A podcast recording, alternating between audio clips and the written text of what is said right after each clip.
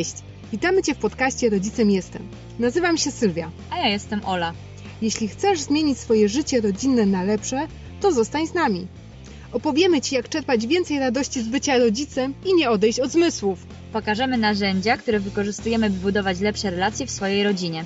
Zdobywaj z nami wiedzę na temat rozwoju, a także korzystaj z praktycznych wskazówek oraz gotowych rozwiązań rekomendowanych przez pedagogów i psychologów dziecięcych.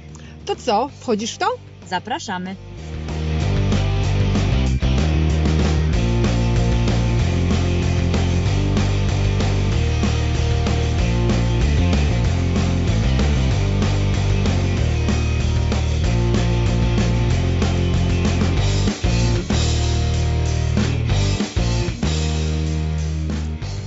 Cześć, witamy Cię serdecznie.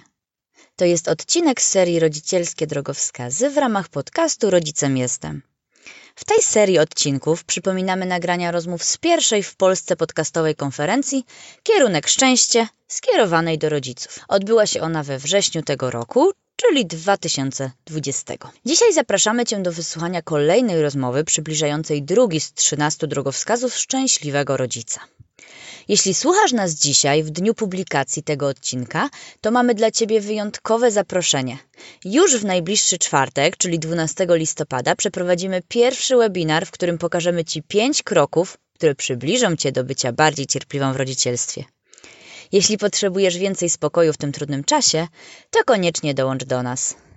Webinar poprowadzi dla Was Sylwia. Pewnie wiecie już, że ma ona duże doświadczenie w prowadzeniu szkoleń na żywo. Jednak ten webinar to coś całkiem nowego. Będzie to nasze wielkie wejście w nowe obszary w świecie online. Poza webinarem ten dzień będzie szczególny również dlatego, że w końcu ruszamy ze sprzedażą naszego dopieszczonego workbooka dla mam. Spokojna mama, 5 kroków do świadomego macierzyństwa. Więcej o nim możesz posłuchać w poprzednim odcinku podcastu, a link znajdziesz w opisie. W międzyczasie mocno też dopieszczałyśmy workbook dla dzieci. Każdy, kto zdecyduje się na workbook dla rodziców, otrzyma w gratisie też ten dla dzieci. Jednak dla nas to ciągle mało. Brakuje nam bardzo warsztatów na żywo, więc bądź na webinarze i dowiedz się, co jeszcze przygotowałyśmy dla Ciebie w tym zakresie. Na szczęście już wszystko zapięte na ostatni guzik. A może jednak nie wszystko? Może o czymś zapomniałyśmy? A może po prostu to właśnie Ciebie jeszcze z nami brakuje.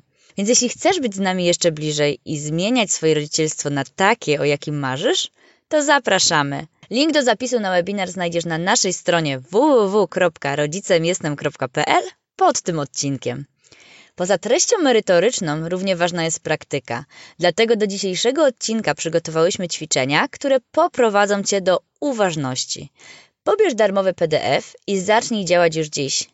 Link znajdziesz w opisie odcinka. Pamiętaj też, że zapisując się na nasz newsletter otrzymasz dostęp do biblioteki rodzica, która jest wypełniona materiałami będącymi wsparciem i drogowskazami na Twojej rodzicielskiej drodze. Dobrze, to teraz przechodzimy już do sedna, czyli do dzisiejszego odcinka. Zapraszamy do wysłuchania rozmowy z uważną mamą. Dobrego dnia, popołudnia, wieczoru, w zależności od tego, kiedy słuchasz naszego odcinka. Tej rozmowie dowiesz się, czym jest uważność.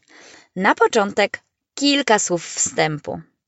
W poprzedniej rozmowie mówiłyśmy o empatii i o tym, jak prowadzić empatyczną komunikację. Rozmowa empatyczna to taka, podczas której staramy się słuchać drugiej osoby i rzeczywiście ją usłyszeć oraz zrozumieć. Wspomniałyśmy, że na empatię składają się cztery podstawowe elementy, czyli Brak oceniania, przyjęcie perspektywy drugiej osoby, zrozumienie jej emocji i uczuć oraz zakomunikowanie tego zrozumienia. Natomiast dr Brené Brown, która zajmuje się badaniami empatii, wymienia jeszcze piąty element, którym jest uważna obecność. I to właśnie uważności się dziś przyjrzymy. Uważność to bycie tu i teraz, to świadoma obecność, to przyjmowanie rzeczywistości, myśli, tego co dzieje się w tobie bez jej oceniania. Codziennie jesteśmy zalewane tysiącem informacji. Od rana telewizje śniadaniowe pokazują nam różne sposoby na to, jak wyglądać i czuć się lepiej. Portale internetowe publikują setki newsów, które koniecznie musimy zobaczyć. Telefon co jakiś czas sygnalizuje przychodzące powiadomienia. O czym? O spotkaniach czy ważnych wydarzeniach zapisanych w kalendarzu, nowych postach na portalach społecznościowych zamieszczonych przy naszych znajomych, mailach, SMS-ach, wiadomościach na komunikatorach, które są kolejnym źródłem informacji, jakie nasz mózg przetwarza. Jakby tego jeszcze było mało, to same generujemy drugie tyle danych. W jaki sposób? Naszą ciągłą i nieustanną gonitwą myśli. Myślimy o zadaniach, jakie mamy do wykonania w pracy i w domu. Zastanawiamy się, co ugotować na obiad i od razu przeskakujemy na listę zakupów.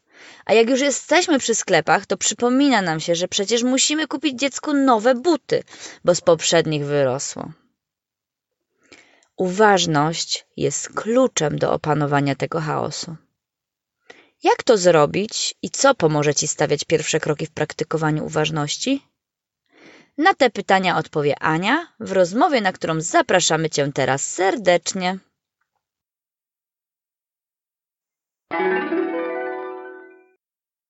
Gościem dzisiejszej rozmowy jest Ania Kuszewska-Sprawka. Ania jest uważną mamą trójki dzieci i bardzo się cieszę na tę rozmowę, ponieważ na Anię było mi dane czekać dosyć długo, ale wiem, że było warto i zanim Ania zabierze nas w świat uważności, bo o tym dzisiaj będziemy z Anią rozmawiać, chciałam podziękować i chciałam Cię serdecznie przywitać. Mhm, dzięki, bardzo dziękuję za zaproszenie. Tak, ja też bardzo się cieszę, że w końcu się udało po wielu próbach. Także super, dzięki. Zanim przejdziemy do uważności, chciałabym, żebyś ty ze swojej perspektywy powiedziała, kim jesteś, czym się zajmujesz. Mhm. Więc e, tak, ja jestem terapeutką, trenerką uważności e, i wspieram mamy w e, uważnym odkrywaniu siebie. Prowadzę kursy online, nagrywam różne medytacje i od niedawna w końcu mogę powiedzieć, że prowadzę bloga, także powoli się rozwija blog, ale, ale też już jest. I tak jak właśnie mówię, jestem trój, mamą trójki, trójki dzieciaczków, trójki chłopców, 5 lat, 3,5 roku i 11 miesięcy. Także tą uważność bardzo mocno wykorzystuję w praktyce. Także nie uczę niczego, jakby, czego bym sama nie przetestowała. Więc, e, więc ta uważność w moim wydaniu jest taka bardzo dostosowana do tego, czego potrzebują mamy. Tak w skrócie. Okej. Okay. Wspomniałeś, że jesteś mamą. To jest na pewno duży kawałek mhm. Twojego życia i Twojej energii. Powiedz mi, jak to było z Twoim macierzyństwem? Jaka była rzeczywistość w stosunku do tego, czego się spodziewałaś, co sobie wyobrażałaś? Mhm. Fajne pytanie i tak właśnie na chwilę się zatrzymałam um, przy nim, jak, um, jak wysłałaś taki właśnie wstępny zarys różnych pytań, to to jakby takie jedno, które mnie e, mocniej zatrzymało e, i, i uświadomiłam sobie, że tak naprawdę ja nie miałam zbyt e, wysokich oczekiwań w stosunku do macierzyństwa, bo ja zostałam mamą w takim bardzo mm, jakby mocno mm, przejściowym okresie dla mnie. Bardzo dużo się wtedy działo w moim życiu osobistym. Ja rozstałam się wtedy z moim partnerem wieloletnim. Byliśmy razem około 12 lat.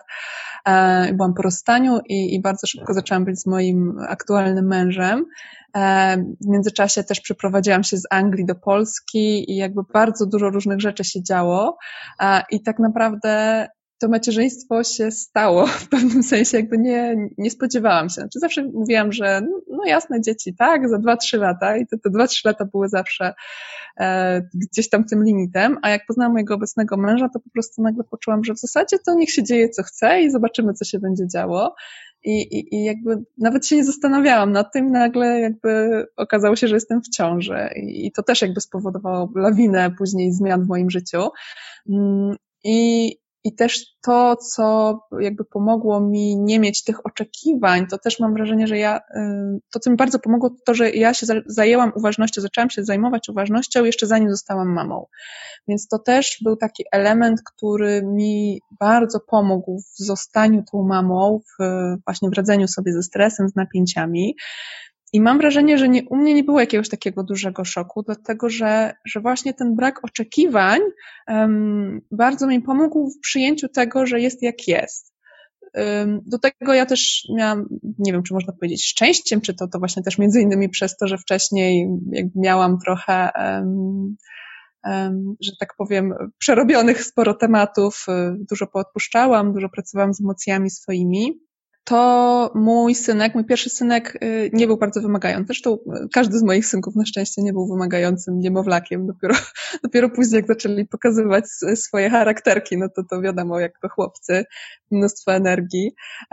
Ale te pierwsze pół roku z każdym z moich dzieci wspominam jako taki czas, że oni jednak no, dużo spali. Takie klasyczne niemowlaki, dużo śpią, e, tak, e, jedzą, śpią i, i robią kupę, więc więc to było e, tak, no wiadomo jakby, że, że było dużo, dużo nieprzespanych nocy, jak to, jak to przy dzieciach, ale mam wrażenie, że to wszystko jakieś takie było dużo spokojniejsze i to też swoją drogą e, było takim zaczątkiem mm, u mnie e, tego, czym się zajmuję, tak? Czyli w związku z tym, że ja jakoś tak spokojnie weszłam w to macierzyństwo i jak rozmawiałam z innymi mamami, zaczęłam spotykać się z innymi mamami, które właśnie w zupełnie inny sposób weszły w to macierzyństwo, tak? Było nagle po prostu zwaliło się na nie mnóstwo stresu, mnóstwo napięć, z którymi nie potrafiły sobie poradzić, to zaczęłam właśnie dostawać pytania, Iko, jak ty to robisz, że ty jesteś taka spokojna, masz dzieci, w ogóle o co chodzi, że to, to jakoś taki ewenement, tak?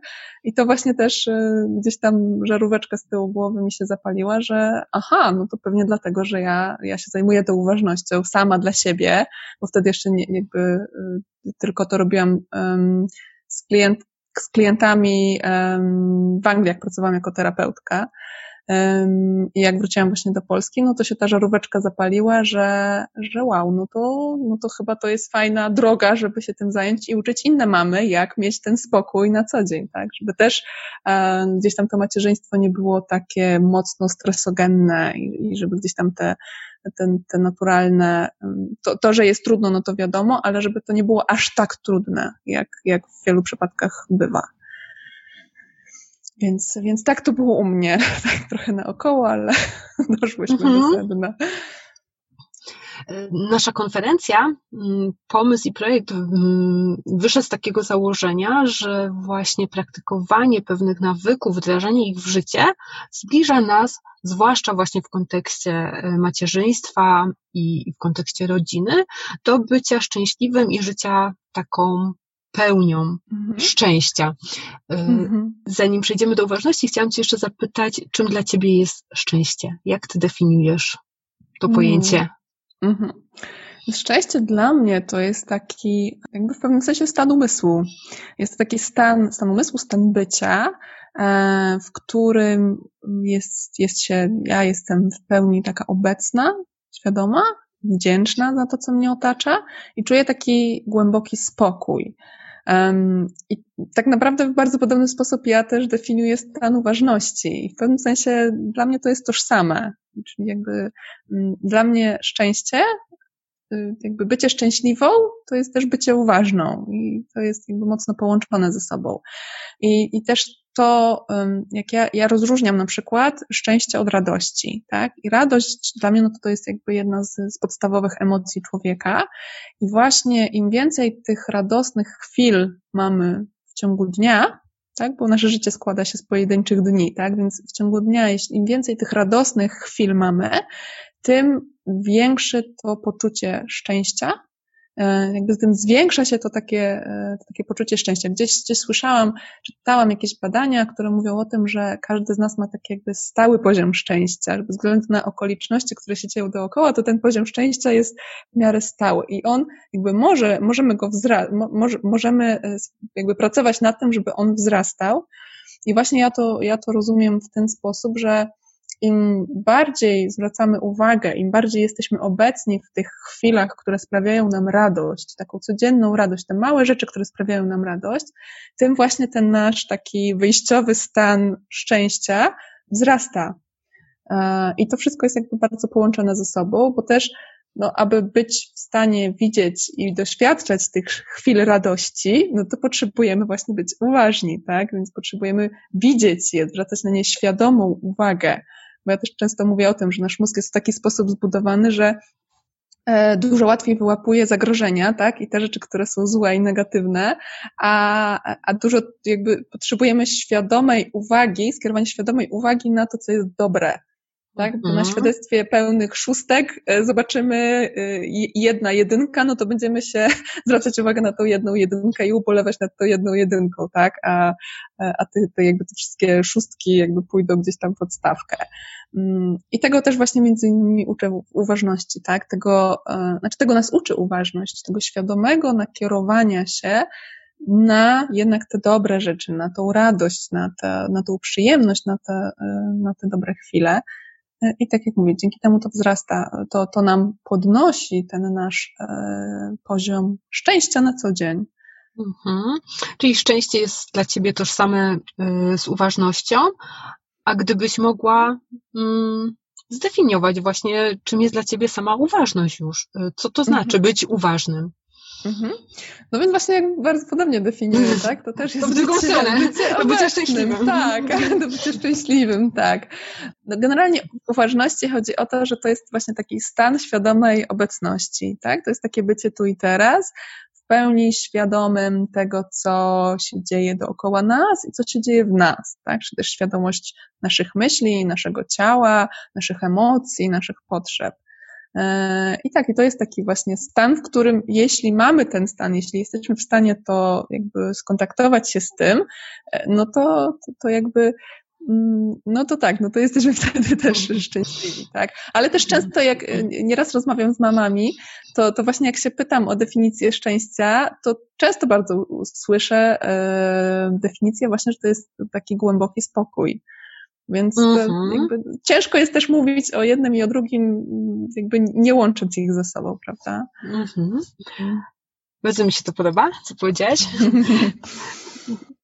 nie patrzyłam na, na uważność właśnie od, od takiej strony, ale ma to sens na pewno.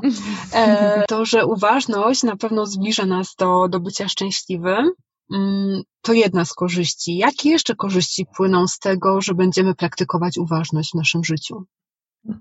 Tych korzyści jest bardzo, bardzo dużo i tak naprawdę jak wpiszemy sobie w Google e, korzyści z praktykowania uważności, to po prostu mnóstwo, mnóstwo, całe setki badań różnych naukowych, które potwierdzają, że uważność, i mamy tak naprawdę poczucie, że uważność jest panaceum na wszystko w którymś momencie.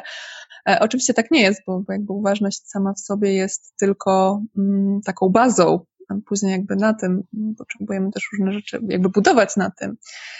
Ale co ta baza nam daje? Daje nam to, że y, jesteśmy w stanie redukować swój stres, redukować swoje napięcia. Tak? To jest takie naprawdę fantastyczne narzędzie do tego, aby, y, aby gdzieś tam ten stres y, po prostu y, obniżać, tak? Tak, to, to, muszę, to muszę potwierdzić, o czym mówiłam przed spotkaniem, bo miałyśmy mały poślizg. Mój komputer odmówił posłuszeństwa i właśnie tutaj gdzieś takie zatrzymanie się, oddech. Okej, okay, Ania jest, Ania na mnie czeka, jestem wdzięczna, że Ania na mnie czeka. E, spowodował to, że zamiast jeszcze bardziej się nakręcać i jeszcze bardziej stresować stresem, to właśnie nastąpiło to zatrzymanie, to mm -hmm. właśnie ta, ta redukcja mm -hmm, tego stresu, tak. który był, tak? Ale, tak. ale na pewno na takim poziomie akceptowalnym, który nie wybił mnie gdzieś tam zupełnie z rytmu. Także tutaj mm -hmm. dzisiaj udało mi się Fantastycznie. praktykować. Brawo. Dzięki. Mm, no i to jest właśnie to, prawda, że daje nam też tą przestrzeń, tą, tą, ten moment pauzy i takiego właśnie wracamy do tego, co jest tu i teraz, patrzymy na to, jakie są fakty i okej, okay, jest teraz tak, jak jest, to się dzieje, tak, i mogę teraz świadomie wybrać, na przykład, jeśli widzę, tak, mam świadomość, jestem uważna i zauważam to, że jestem teraz w stresie, to mogę coś z tym zrobić, więc mogę na przykład zacząć oddychać głębiej, tak, i przez to wysłać sygnał do mózgu, żeby, e, żeby obniżył napięcie, że jestem bezpieczna, że wszystko jest ok, tak, bo zaczynamy też dzięki praktyce uważności mieć lepszy kontakt z naszymi myślami, e, nie dajemy się im tak łatwo, tak, zaczynamy się troszkę dystansować od tych naszych myśli, e, więc nie nakręcamy się tak łatwo w różnych takich trudnych sytuacjach, mhm. które wcześniej e, bywają automatyczne. Tak, każda, każda mama pewnie zna automatyzmy, gdzie obiecujemy sobie po prostu, że następnym razem już na pewno nie nakrzyczę na moje dziecko, bo, bo ja wiem, że ja tak nie chcę i, i w ogóle, nie? A tu nagle jest bodziec, tak? Jest jakaś sytuacja i automatyczna reakcja i, i zawsze jest tak samo. Mhm. Mm, a uważność daje właśnie nam możliwość e, tej przestrzeni pomiędzy tym, co się dzieje, reakcją, żeby to nie było automatyczne i, i właśnie zaczynamy mieć coraz lepszy kontakt, coraz lepszy dostęp do tych naszych automatyzmów, do tych wszystkich scenariuszy, które sobie w głowie tworzymy, właśnie do tych naszych oczekiwań. Często tak dużo stresu się dzieje z tego, że mamy jakieś oczekiwania, jakieś wyobrażenia w stosunku do y, rzeczywistości, a okazuje się, że jest całkiem inaczej i nagle jest y, konflikt jakiś, tak? Co jeszcze? Daje nam możliwość kontaktu z naszym ciałem, z naszymi emocjami, też e, w naszych czasach, to jak my żyjemy, gdzie jest tyle tych bodźców, tyle tych informacji, po prostu e, jesteśmy bombardowani tak informacjami, e, my już w którymś momencie nie wiemy, co jest prawdziwe, co jest dla nas dobre, tak, mnóstwo tego jest, a uważam, że pomaga nam być w lepszym kontakcie ze sobą, ze swoim ciałem, z emocjami, z tym, co czujemy, z intuicją, po prostu jest taką drogą, drogą do nas samych tak, do, do bycia w kontakcie z intuicją, z byciem autentyczną i tak dalej, i tak. Z której strony bym nie, nie uderzyła, to, to tak jakby jest, jest tych korzyści całe mnóstwo. Um, ale no powiedzmy, że zostańmy już przy tych, przy tych najważniejszych. I są korzyści, ale um, sama ze swojego doświadczenia wiem, że chcieć zacząć to jeden, a zacząć to dwa. E, jakie, tak. jakie największe są wyzwania i przekonania być może, bo bardzo często mhm. to się odbija od, od przekonań. Mhm. Jakie możemy spotkać wyzwania, kiedy chcemy zacząć praktykować uważność? Co dla nas może być najtrudniejsze?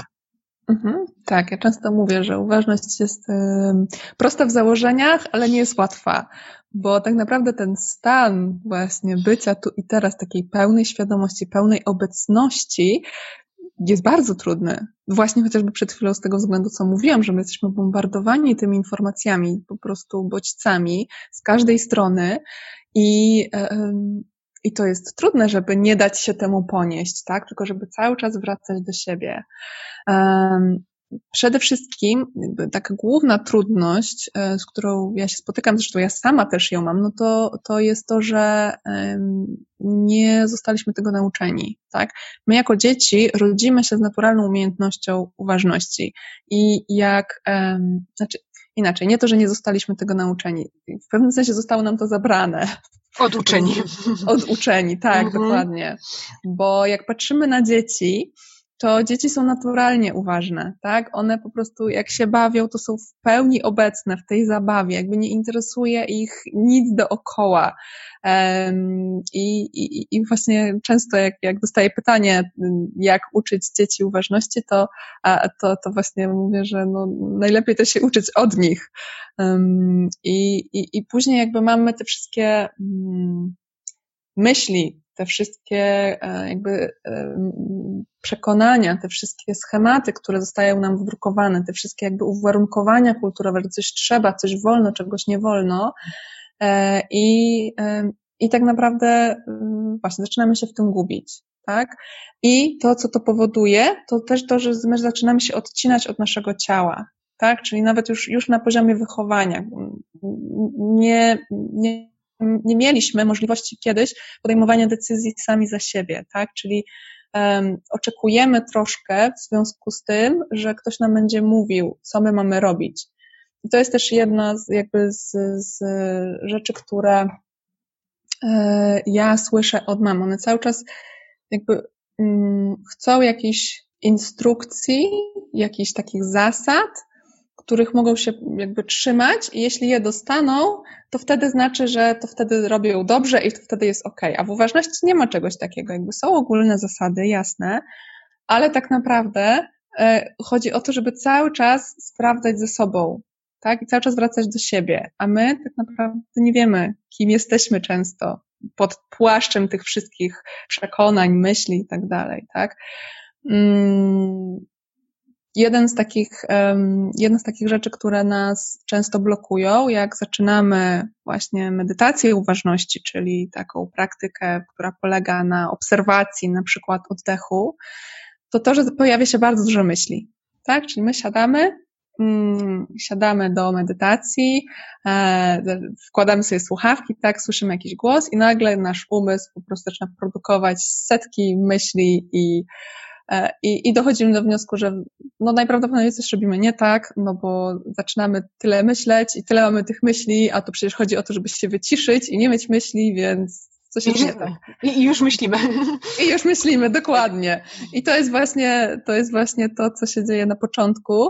Um, i, i, I ja często mówię o tym, że no to, to znaczy, że robisz to dobrze, bo zaczynasz mieć dostęp do tych myśli. I to nie jest tak, że tych myśli wcześniej nie było. One były, tylko my po prostu nie byliśmy ich świadomi.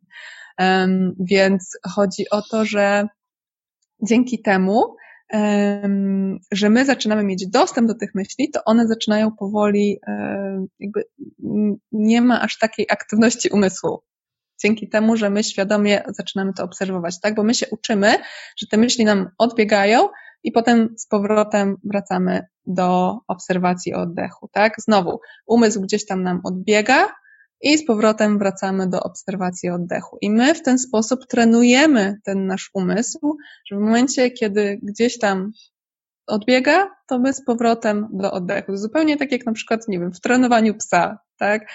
Szczeniaka. Mamy szczeniaka, którego trenujemy i on cały czas gdzieś tam coś odbiega, a z powrotem tutaj, nie wiem, tutaj e, siad, tak? I z powrotem odbiega, coś chce robić i z powrotem siad. I to jakby w bardzo podobny sposób działa. Um, i, I to warto jest o tym pamiętać, że ten umysł będzie odbiegał, tak? Kolejna rzecz, która też ludziom przeszkadza, znaczy przeszkadza, utrudnia e, praktykę uważności, to jest to, że uważają, że to jest tylko dla osób spokojnych, tak, takich, co to właśnie lubią jogę, albo w ogóle są takie spokojne i okej, okay, a jak ktoś jest właśnie energiczny i żywiołowy, e, albo właśnie jest cholerykiem, tak, to, to o nie, to nie jest dla mnie, ja to nie mogę, to w ogóle, to, to tak, coś innego trzeba.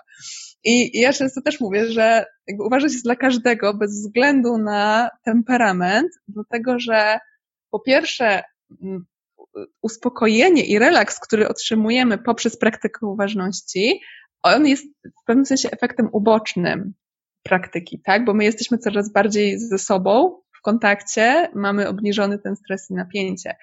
Ale on tylko, jakby praktyka uważności tylko uwydatnia to, jakby kim ty jesteś prawdziwie, więc jeśli w środku jesteś energiczna i żywiołowa, to nagle poprzez praktykę uważności nie przestaniesz taka być. Po prostu będziesz bardziej sobą, tak? I y, może się tak okazać, że ta energiczność i żywiołowość y, była jakąś przykrywką, a w środku na przykład jesteś łagodną, delikatną i wrażliwą y, osobą. E, I może tak być, i, i z czasem tak się czasami dzieje, że, że to gdzieś tam to, co jest na wierzchu, to jest inne, tylko że no to wtedy to, to, ta prawdziwa ty jest trochę inna, tak? A jeśli prawdziwa ty jesteś żywiołowa, energiczna i tak dalej, to to dalej zostaniesz sobą, tylko po prostu będzie ci z tym dobrze, bo będziesz wiedziała, że to jesteś ty, tak? A jednocześnie nie będziesz miała tego napięcia, tak? E, więc to jakby mm, pod tym względem nie ma czegoś takiego, że uważność zrobi z ciebie nagle flegmatyczną, rozleniwioną, rozmemłaną osobę. Okay? okay. Jeśli akurat konkretnie medytacja, na przykład oddechu, jest zbyt dużym wyzwaniem na początku, to można praktykować uważność w inne sposoby, tak? Można wybrać sobie coś, co nam sprawia dużą przyjemność. Można pójść na uważny spacer na przykład. Można e, praktykować uważność w ruchu, można praktykować uważność dźwięków, czyli skupiać się na tym, co słyszymy dookoła siebie. I czasem właśnie osoby, które są takie mocno żywiołowe, e, lubią ten sposób, tak? Bo faktycznie jest im na początku ciężko obserwować ten oddech. No to mówię, obserwować dźwięki, tak? Generalnie cokolwiek, w czym możesz ćwiczyć bycie obecną, świadomą tego, co się dzieje. Tak? I, I tak jak mówię, to jakby na tyle e, szerokie jest spektrum różnych narzędzi, technik w praktyce uważności, w treningu uważności, że można sobie dostosować to do swoich potrzeb, a z czasem, jak się oswajamy, może się okazać, że już to siedzenie nawet 10 minut w medytacji nie jest takie straszne, bo już gdzieś tam ten taki nasz poziom napięcia e, na tyle byliśmy w stanie opanować, obniżyć, że to już jest okej. Okay. Mhm. Tak? Mam takie pytanie. Y, nigdy nie praktykowałam medytacji. Jak to technicznie wygląda? Jak do tego podejść technicznie? O co w tym chodzi mhm. w ogóle w medytacji? Mhm. Medytacja, tak najprościej mówiąc, y, jest po prostu formą ćwiczenia umysłu. Tak? Mhm. I medytacji y, jako takich, to jest jakby jako, jako takie zbiorowe słowo na, na właśnie formę ćwiczenia umysłu, jest całe mnóstwo tak? Rodzajem medytacji może być na przykład relaksacja. I relaksacja ma już konkretny cel zrelaksowania cię, tak? A mhm. medytacja uważności, czyli konkretny rodzaj medytacji, który, dzięki któremu trenujemy ten stan uważności, polega na obserwacji tego, co jest. Co się dzieje? Co się dzieje w nas, co się dzieje dookoła nas. I najłatwiej jest zacząć e, po prostu stosując jakieś e, medytacje prowadzone. Tak? I wtedy też nie potrzebujemy ani żadnego specjalnego sprzętu, ani żadnych pozycji dziwnych. Wystarczy usiąść na krześle, wystarczy, żeby kręgosłup był w miarę prosty, tak? Bo znowu, jak się rozłożymy na fotelu i włączymy sobie medytację uważności, czyli będziemy chcieli ćwiczyć bycie obecnym w, jakby w tu i teraz, tak, świadomym tego, co się dzieje, a rozłożymy się na fotelu, jeszcze jesteśmy mamą po niewyspanej nocy, no to najprawdopodobniej odpłyniemy, tak, albo się na tyle zrelaksujemy, że, że gdzieś tam ta świadomość nam odpłynie. I ja często mówię, że no to też jest okej, okay, bo akurat widać taka była główna potrzeba. Jeśli mamy na początku zasypiają przy medytacji, no to widać, że ta potrzeba snu jest e, potrzebą e, nadrzędną. Nadrzędną. Tak, w tym momencie. Tak, a, a dopiero jak gdzieś tam ten organizm się troszkę zregeneruje, no to będzie można ćwiczyć uważność. Ja mam bezpłatną bibliotekę uważnej mamy, w której jest kilka moich bezpłatnych medytacji na pewno gdzieś tam będzie link, um, przez który tak, można się zapisać. Mhm. Um, I to jakby bardzo polecam zacząć od tego, po prostu sobie um, wziąć jakąś medytację na słuchawkach, znaleźć chwilę dla siebie i to dosłownie może być 3 minuty, 5 minut, puścić sobie właśnie jakąś taką medytację i zobaczyć, jak się czujemy, tak? I naprawdę z dużą otwartością do tego podejść, bo początki bywają trudne i to właśnie jakby o to w tym wszystkim chodzi, żeby się przez to przebić i nie zniechęcać, bo jakby nie ma czegoś takiego, że robisz to źle. Jeśli to robisz, to robisz to dobrze, bez względu na to, w jaki sposób to robisz. I z czasem zaczniesz widzieć efekty. Okej. Okay. A jak, jak wyglądała praktyka uważności u Ciebie? Kiedy Ty się pierwszy raz z tym zdarzyłaś? Bo mówiłaś, że, że już przed macierzyństwem miałaś dosyć duże doświadczenie. Jak to wyglądało u Ciebie? Mhm. Też, też tak. musiałaś się tego uczyć, bo, bo byłaś oduczona? Mhm. Czy przyszło to naturalnie? Tak, jak to wygląda teraz? Bardzo.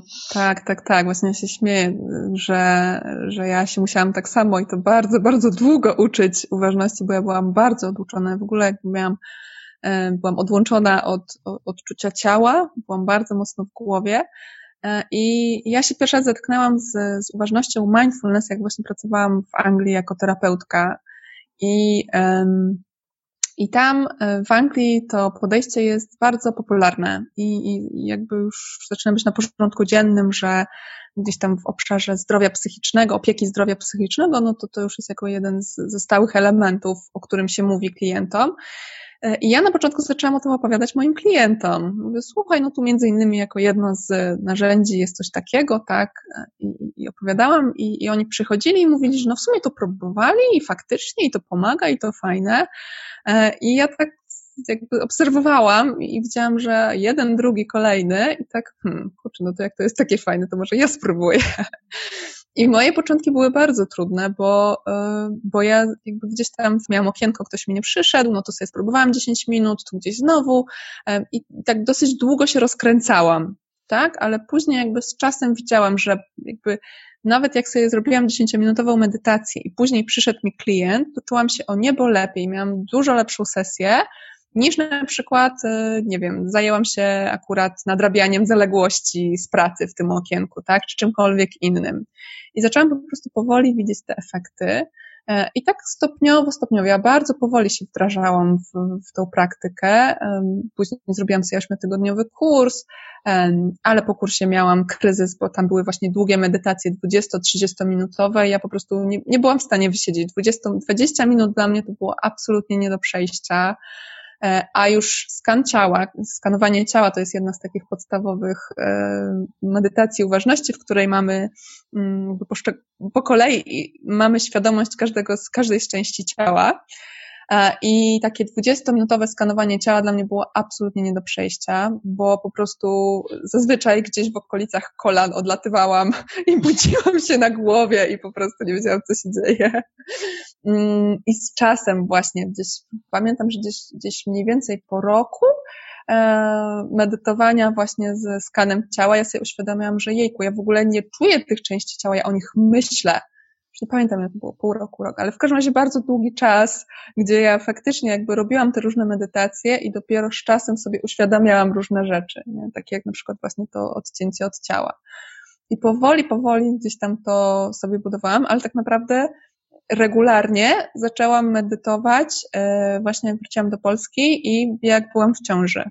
To wtedy regularnie zaczęłam medytować E, I później już mi jakby widziałam efekty, jak, jak została mamą, tak, jak byłam świeżo upieczoną mamą, to wtedy właśnie bardzo, bardzo mi to pomagało.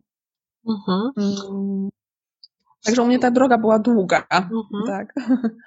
Wspominałaś, że dzieci mają w sobie naturalną uważność, którą później my, chcący bądź niechcący, troszeczkę ich tego e, oduczamy. Oduczamy. Mhm.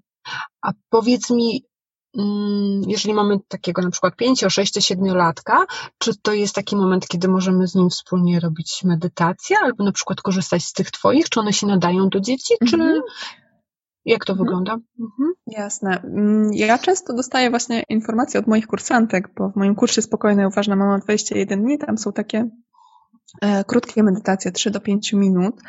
E, I, I często właśnie dostaję informacje od mam, że jak ich dzieci widzą, że one idą akurat pomedytować, to po prostu naturalnie się zaczynają tym interesować mhm. E, i z czasem właśnie nieraz słyszałam, że, że zaczynają same prosić i, i same medytować razem, razem z mamami tak? I, I wydaje mi się, że to jest najbardziej naturalna metoda, najbardziej naturalny sposób, jeśli chcemy zachęcić dziecko do tego, bo, bo to tak naturalną ciekawość wzbudza, a, a wiadomo jak to jest z dziećmi. Im bardziej my czegoś chcemy, mhm. żeby one robiły, to tym bardziej tak one jest. tego nie chcą, prawda? Dokładnie. E, I ja przyznam się szczerze, że właśnie tak jest troszeczkę u nas, bo no wiadomo, że z tymi maluchami 3,5 roku to jeszcze nie, ale mój najstarszy syn właśnie 5, 5 lat ma i jest wysoko wrażliwy i ja jakby już, już rok temu zaczęłam właśnie, a może byś posłuchał, a może coś. I on kilka razy słuchał, jakieś tam nagrania były takie, e, które mu się, i bardzo mu się podobały i płakał i w ogóle mówił, że takie cudowne. No i potem ja, a to może dzisiaj posłuchasz? A, dobrze, dobrze, no to wieczorem. I tak ciągle, jakby ciągle było coś. I tak naprawdę już w którymś momencie właśnie sobie uświadomiłam, co robię i stwierdziłam, że no przecież to w ogóle bez sensu. E, I przyznam szczerze, że mm, jakoś na razie go nie ciągnie. Mhm. I, I ja też jakby tak odpuściłam, bo mam poczucie, że jeśli będzie chciał, to, to no to, to po prostu sam zapyta albo sam spróbuje. Wie, co to jest, ma tego świadomość, wie, że mama i tata medytują i nieraz bywa, że na przykład gdzieś coś tam krzyczy, mamo, mamo, ja akurat w tym czasie medytuję na kanapie e, i przychodzi do pokoju i, i, i widzi, że, że właśnie siedzę i medytuję i jest takie, a, medytujesz, no dobra. I idzie sobie i, e, i wie, że jakby musi poczekać i jak skończę, to wtedy będę mogła mm, tak do niego podejść. Także to już jest jakby taka naturalna część y, u nas w domu, ale tak jak mówię, na ten moment jeszcze nie zaraziliśmy go, e, e, ale wierzę, że jeśli mówię, jeśli akurat będzie czuł, że potrzebuje, no to, to przyjdzie taki czas. Wiem, że są też książeczki różne, które gdzieś tam wprowadzają świat uważności. Bardzo, bardzo polecam e, serię książeczek Kraina Uważności to one, mm, akurat one się na przykład mojemu synkowi bardzo podobały. Tam jest uważność w bardzo fajny, taki przystępny sposób wyjaśniona i też pomaga oswajać różne, na przykład tam jest, jedno jest o lęku, jedno jest o złości, różne właśnie silne emocje, czy różne trudne doświadczenia. E, niekoniecznie właśnie związane z medytacją, tylko po prostu jakby z takim uważnym przeżywaniem, dawaniem sobie przyzwolenia, przestrzeni na, na, na pewne doświadczenia. Mhm. E, I ja bardziej stosuję uważność u chłopaków właśnie w ten sposób, że, że po prostu opowiadamy, co się dzieje, e, co czuję, gdzie czuję e, w ten sposób.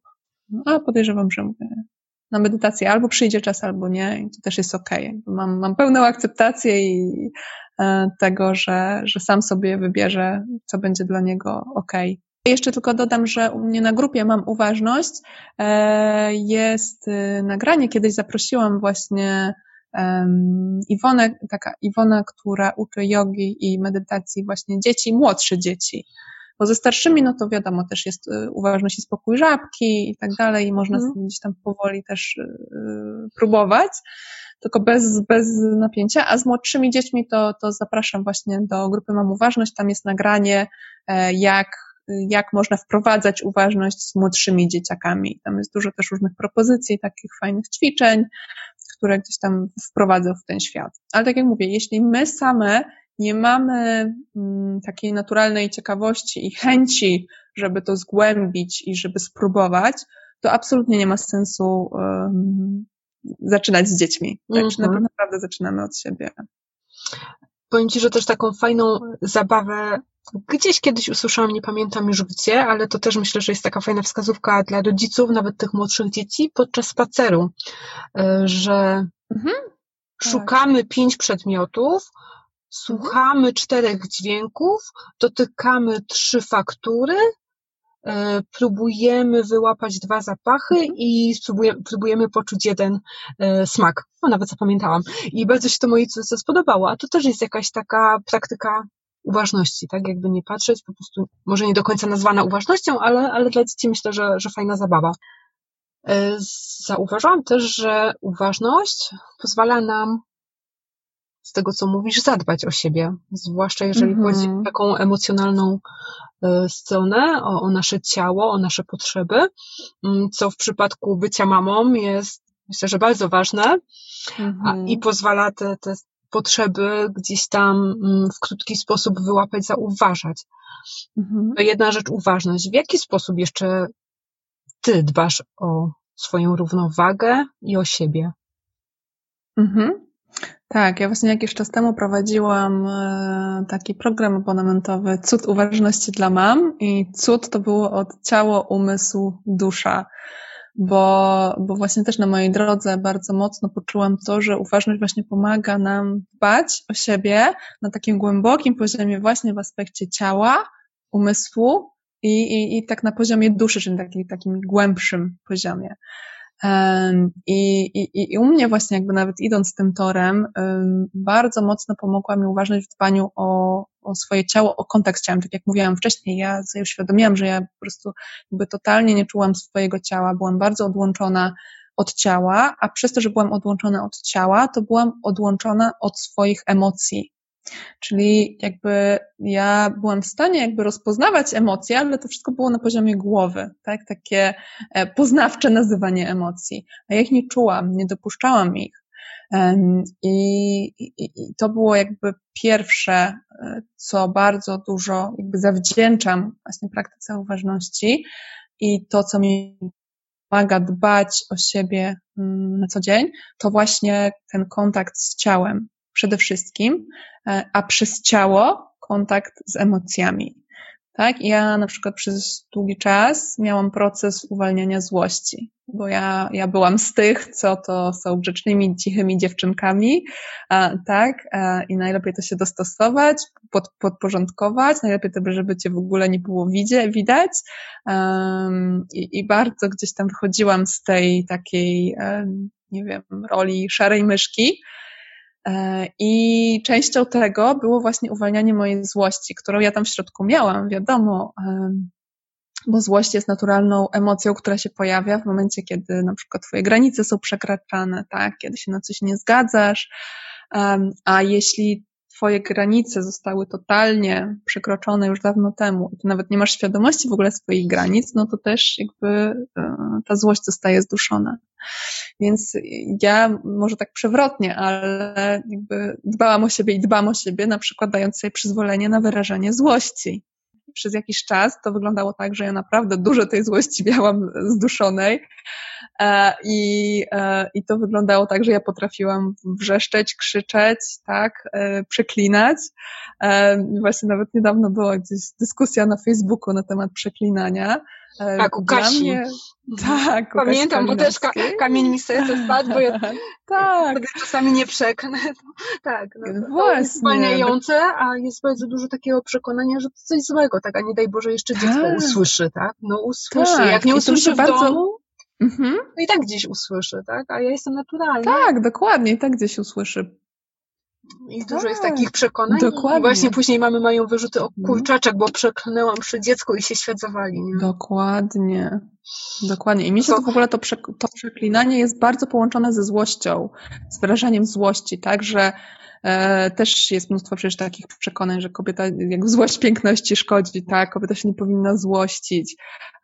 I, i, i jakby my dusimy to w sobie i przez to, e, jak my to dusimy, no to to w środku zostaje, tak? To, to nie jest tak, że to, to, to gdzieś tam znika, to zostaje w środku, bo emocje są po to, żeby je przeżywać, żeby dać im przepłynąć i w momencie, kiedy my zdrowo wyrażamy tą złość, to to przepływa przez nas i to idzie dalej i to uwalniamy i to jest informacja. E, I, I, ja na przykład tego chcę uczyć moje dzieci, tak, żeby one wyrażały swoją złość w zdrowy, zdrowy sposób. Jeśli ja do tego akurat w danym momencie potrzebuję przekląć, to tak jak mówisz, to to jest autentyczne i w zgodzie ze mną i to jest okej. Okay. I to jest cały czas to oczyszczanie się właśnie z tego poczucia winy. I, I ja w ten sposób dbam o siebie przede wszystkim. Dla mnie to właśnie poprzez moją ciągłą pracę nad właśnie oczyszczaniem się z, z tych różnych traum, z tego poczucia winy, ze wstydu, um, pomaga mi to być coraz bliżej siebie, być coraz bardziej autentyczną w tym, co robię i też dzięki temu mogę być dużo bardziej autentyczna w relacji z moimi dziećmi. E, I, i wspierać ich w przeżywaniu ich złości, na przykład, tak, w przeżywaniu ich bólu, bo jak ja jestem ok z moim bólem, to ja też mogę towarzyszyć mojemu dziecku e, w jego przeżywaniu bólu, cierpienia, tak? A często mamy coś takiego, że jak tylko e, nasze dziecko cierpi, coś jest, coś, coś się boli, to fizycznie albo psychicznie, to my chcemy jak najbardziej mu to zabrać, prawda? A to właśnie tak nie działa. To chodzi o to, żeby dać temu przeżyć, e, dać temu przepłynąć, tak? I, i być obok. I to jest jedna z najtrudniejszych rzeczy. I właśnie jakby na takim głębszym poziomie e, też z ciała, to, to właśnie w ten sposób dbam o siebie, e, ale też na takim poziomie czysto cielesnym. Bardzo dbam o to, żeby mm, fizycznie, tak, o siebie zadbać, żeby się zdrowo odżywiać, e, żeby, e, ja bardzo lubię na przykład kąpiele, tak, mnie relaksują. E, bardzo lubię chodzić na masaże, no wiadomo, teraz było jak było, więc nie miałam tego, ale już, już, już się nie mogę doczekać, kiedy będę mogła na to wrócić. I też jakby bardzo dużo dla tego ciała robię tak czysto z poziomu fizycznego, tak, ostatnio właśnie kupiłam sobie olejki różnego rodzaju. Po prostu naprawdę o nie zadbać, dbam o swoją głowę regularnie, o swój umysł, medytację codzienną. Wyrobiłam sobie właśnie taki nawyk, że zanim zacznę pracę, to siadam do medytacji. I już wiem, że jak na przykład nie siądę do medytacji przed pracą, no to później w ciągu dnia już, już raczej nie siądę, bo już też wyszłam z iluzji, że no dobrze, no to teraz siądę, bo coś tam mam pilnego do zrobienia, a potem na pewno gdzieś tam znajdę na to czas. Nie nie znajdę. A ile w tej chwili nie ma czasu? Szans. Akurat w moim przypadku, tak? A wieczorami jestem z mhm. A ile w tej chwili czasu poświęcasz na medytację? E, wiesz co? E, bardzo różnie. Teraz ostatnio mi się ten czas wydłużył i zazwyczaj około 15 minut mi to zajmuje.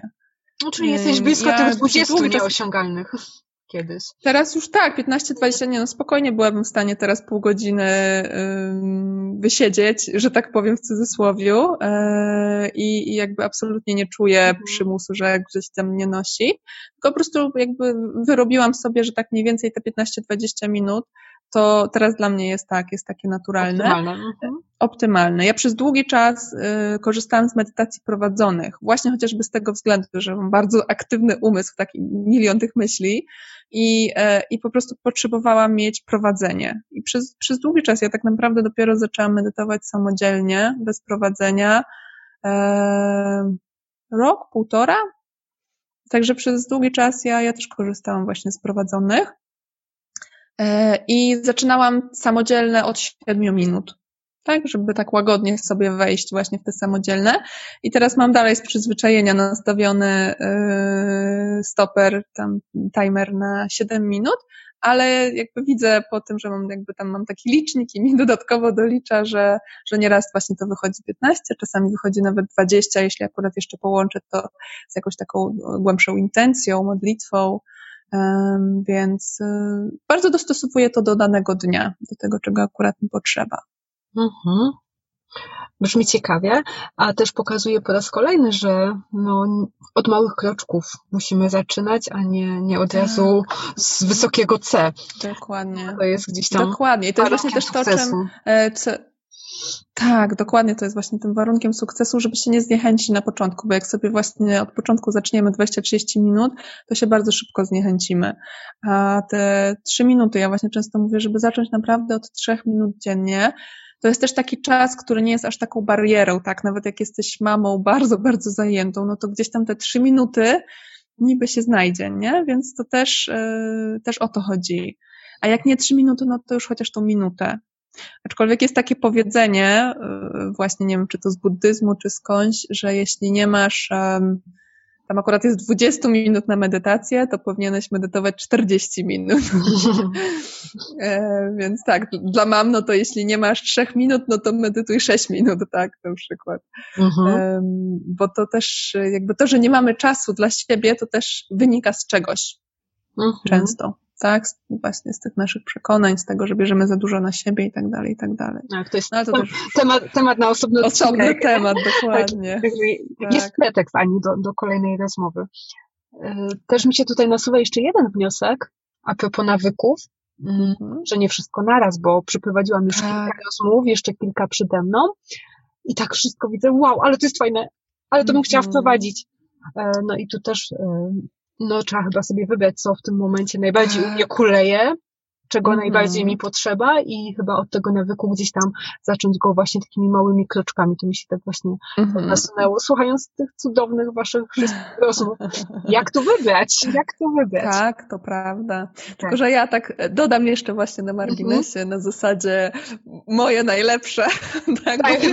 podejrzewam, że ka każdej z, tak, z roz rozmówczyń moich e, poprzednich i, i następnych będzie miała podejście, że moje jest najlepsze i zacznij od mojego mojego, ale ja mam takie głębokie przeświadczenie, że mm, no jednak ta uważność to jest coś taki, taka baza, zresztą wspominałam wcześniej o tym, ale to jest taka, taki fundament tak naprawdę, na którym możemy budować dalej, tak? I to są te dla siebie, w tej ciszy, w tym kontakcie ze sobą, pozwala nam też później podejmować dużo bardziej świadome decyzje, tak? Bo my nagle zaczynamy czuć, co jest dla mnie ok, czego ja potrzebuję, a czego nie. I tak jak często też jakby przychodzą do mnie mamy, które wcześniej na przykład e, znały rodzicielstwo bliskości, porozumienie bez przemocy, self-rec, tak? Dużo różnych technik, metod, systemów, które mówią o tym, jak można pracować z dzieckiem, ale i z innymi i tak dalej. Tylko, że no bardzo ciężko jest je wdrożyć, jeśli ty nie masz tego takiego narzędzia, czegoś, co pomaga ci właśnie w wyjściu z tych starych schematów i w wejściu w nowe. Tak?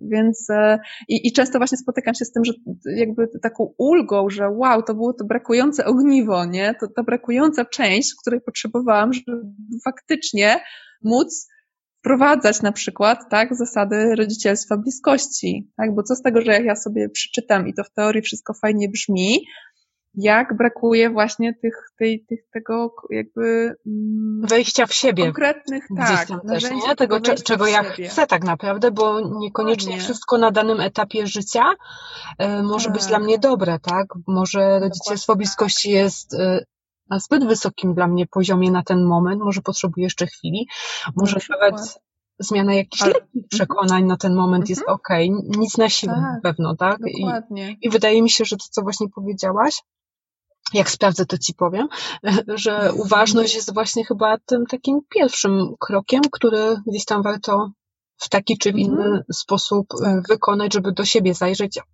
z tak. czym mi po drodze w tej chwili, nie? Aniu, co nam może pomóc y, zacząć tą praktykę uważności? Czy jesteś w stanie coś polecić na, na początek dla, mhm. dla rodziców? Bo o dzieciach już troszkę wspomniałaś, chyba że jeszcze mhm. coś też ci się nasunie dla dzieci, ale mhm. przede wszystkim dla, dla, dla nas mam. Co byś poleciła na początek?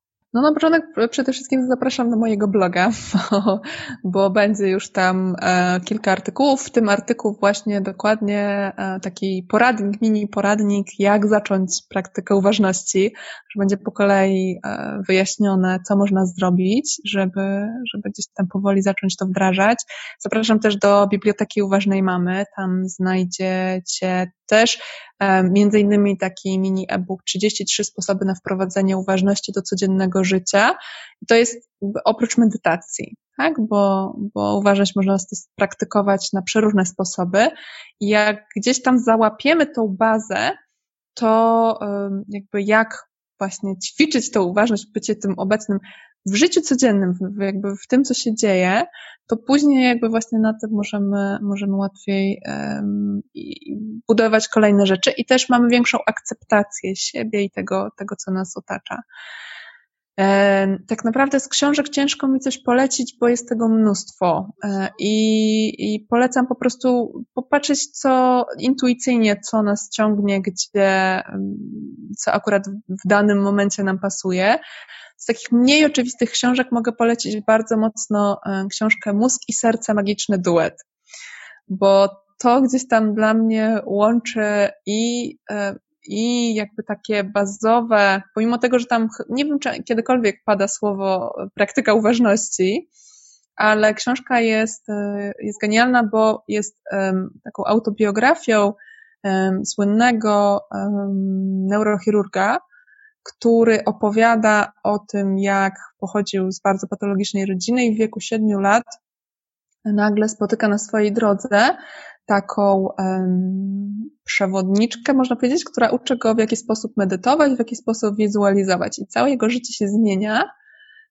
I, I jakby cała książka jest właśnie o jego doświadczeniach życiowych i to jest naprawdę, no, czyta się to jednym tchem e, i, i nie dość, że jest pokazane w jaki sposób, jakby on tam dokładnie przedstawia w jaki sposób ona, jego, jak miał, nie pamiętam, czy chyba 10 lat, kolejne kroki, w jaki sposób ona go uczyła, więc możemy samemu zacząć to stosować, możemy też mówić o tym dzieciom, e, a jednocześnie też jest bardzo ciepła, bardzo życzliwa i mówi właśnie o tym, jak ważne jest to połączenie pomiędzy umysłem a sercem. Tak, że, że jakby też nie chodzi tylko o samo ćwiczenie umysłu, ale chodzi o, o, to, o tą harmonię pomiędzy i sercem, i czuciem, i umysłem, e, i, i, i tym wszystkim, co nas otacza, tak? I, i jeśli właśnie jedną książkę miałabym polecać, to tą. Mm, bo ona w taki, tak, nie jest podręcznikiem, tylko w taki mhm. nieoczywisty sposób e, tego uczy. Nie znałam, dopisuję. dopisuję do listy książek. Okej. Okay. Tak. Jeszcze zanim... A więcej nie polecam, bo też jeszcze chciałam właśnie na mhm. koniec dodać, że też ostatnio um, zaczynam ja zawsze polecałam mnóstwo książek, mnóstwo filmików, mnóstwo artykułów i tak dalej, a ostatnio właśnie też jestem mocno za minimalizowaniem ilości informacji, które my przyswajamy, bo mam takie poczucie, że szczególnie mamy, które do mnie przychodzą, to one już wszystkie webinary oglądały, wszystkie jakby e, kursy, książki, jakby one wszystko wiedzą. I teraz właśnie jest czas na to, żeby jakby zaufać sobie, że ty wiesz i, i, i zacząć to z tego korzystać, mm -hmm. tak, i mhm. integrować to, bo często nie ma nawet tej przerwy, żeby, e, żeby gdzieś tam to, co my już wiemy, to, co my chłoniemy, żeby to zintegrować w sobie. Mm -hmm. Więc jeśli też mogę cokolwiek polecić, to tak, de detoks informacyjny i, i, i zrobić sobie ewentualnie przerwę. E, I wtedy na świeżo też zupełnie inaczej już wybieramy kolejne rzeczy i jakby tak no, z takim, tak, z większą uważnością na siebie właśnie, na nasze potrzeby, jesteśmy w stanie tak wybrać co dalej. Ta polecajka mi się bardzo podoba. Detoks mm. informacyjny. Świetne. Okej. Okay. Tak. Okay. Powiedz jeszcze e, na koniec Twoje miejsca w sieci, gdzie Cię możemy znaleźć. E, wspominałaś o blogu. Gdzie jeszcze, Aniu? Mhm. Tak, czyli strona uważnamama.pl. E, zapraszam do mojej grupy właśnie, o której mówiłam, że tam jest między innymi y, jeden z wywiadów z gośćmi, jak praktykować uważność z dziećmi, a ja też tam e, bywam i to jest grupa Mam Uważność, tak, i fanpage na razie. Uważna mama Anna Kuszewska-Sprawka. E, I na razie to takie główne trzy miejsca, a z czasem mam nadzieję, że i YouTube, no ale to jeszcze chwila. Podcasty też mi się marzą, ale, ale mając trójkę dzieci też już się nauczyłam, e, nauczyłam cierpliwości, że tak, jak coś ma się Pamię zdarzyć, Pamiętaj, że jesteś u nas mile widziana i czekamy na, na ten odcinek o dbaniu o siebie, także jak tylko tak, będzie o, przestrzeń, to, to jak najbardziej mm -hmm. się usłyszymy, będzie super. Bardzo chętnie, okay. bardzo chętnie. To Ani, jeszcze zanim się pożegnamy, e, czy jest coś, co chciałabyś dodać na koniec, podsumować, powiedzieć od siebie? Chyba tylko, żeby mm, żeby tak naprawdę w macierzyństwie dla mnie chodzi o naukę odpuszczania. Jak skupimy się na sobie i, i, i na tym właśnie, żeby nam było lepiej, to będzie lepiej wszystkim dookoła. I ja to widzę po sobie. Im bardziej ja skupiam się na w pewnym sensie wychowywaniu sobie, tym mam wrażenie, że i moim dzieciom jest lepiej, i mojemu otoczeniu jest lepiej. E, ale jednocześnie właśnie, żeby z taką dużą łagodnością i życzliwością do siebie zacząć podchodzić, bo no, nie traktowałybyśmy nikogo innego tak, jak często traktujemy siebie, tak? Często my same dla siebie jesteśmy swoim największym wrogiem, więc żeby też poprzez praktykę uważności uczyć się wyłapywać przede wszystkim to, te głosy i, i jakby dać im pójść e, podziękować, bo miały cenną rolę wcześniej, tak, gdzieś tam nas chroniły, podziękować, że już tego nie potrzebujemy i, i, i gdzieś tam pójść pozwolić im pójść dalej, a, a samemu właśnie dużo życzliwości do siebie, odpuszczania um, i, i, właśnie zapraszam do praktyki uważności, bo ona właśnie w tym pomaga wszystkim. I naprawdę, jak ma być ci chociaż odrobinę lepiej, no to dlaczego nie spróbować, tak? Nic nie tracisz, więc ja, ja zapraszam... możesz tylko zyskać to bardzo dużo. A ja zapraszam wszystkich jeżeli ktoś będzie chciał w tą drogę uważności wyruszyć, to myślę, że z czystym sercem mogę tutaj polecić właśnie Anię, bo na pewno będzie ta droga przyjemna i bardzo zintegrowana z Wami. Także Dzięki. bardzo, bardzo Ci dziękuję za tą rozmowę. Mm, dziękuję Ci jeszcze raz, że się zgodziłaś. E, dziękuję Ci, że jesteś częścią tego projektu. No i mam nadzieję, że właśnie do usłyszenia i zobaczenia. Dziękuję. Mhm. Dziękuję. To był podcast Rodzicem Jestem. Dziękujemy za wysłuchanie. Po więcej zapraszamy na facebookowy fanpage Rodzicielski Drogowskaz, stronę podcastu www.rodzicemjestem.pl oraz blog www.rodzicielskidrogowskaz.pl. Jeśli spodobał Ci się podcast, zostaw swoją opinię na iTunes. Dzięki temu będziemy wiedzieć, że to, co robimy, ma sens. Do usłyszenia!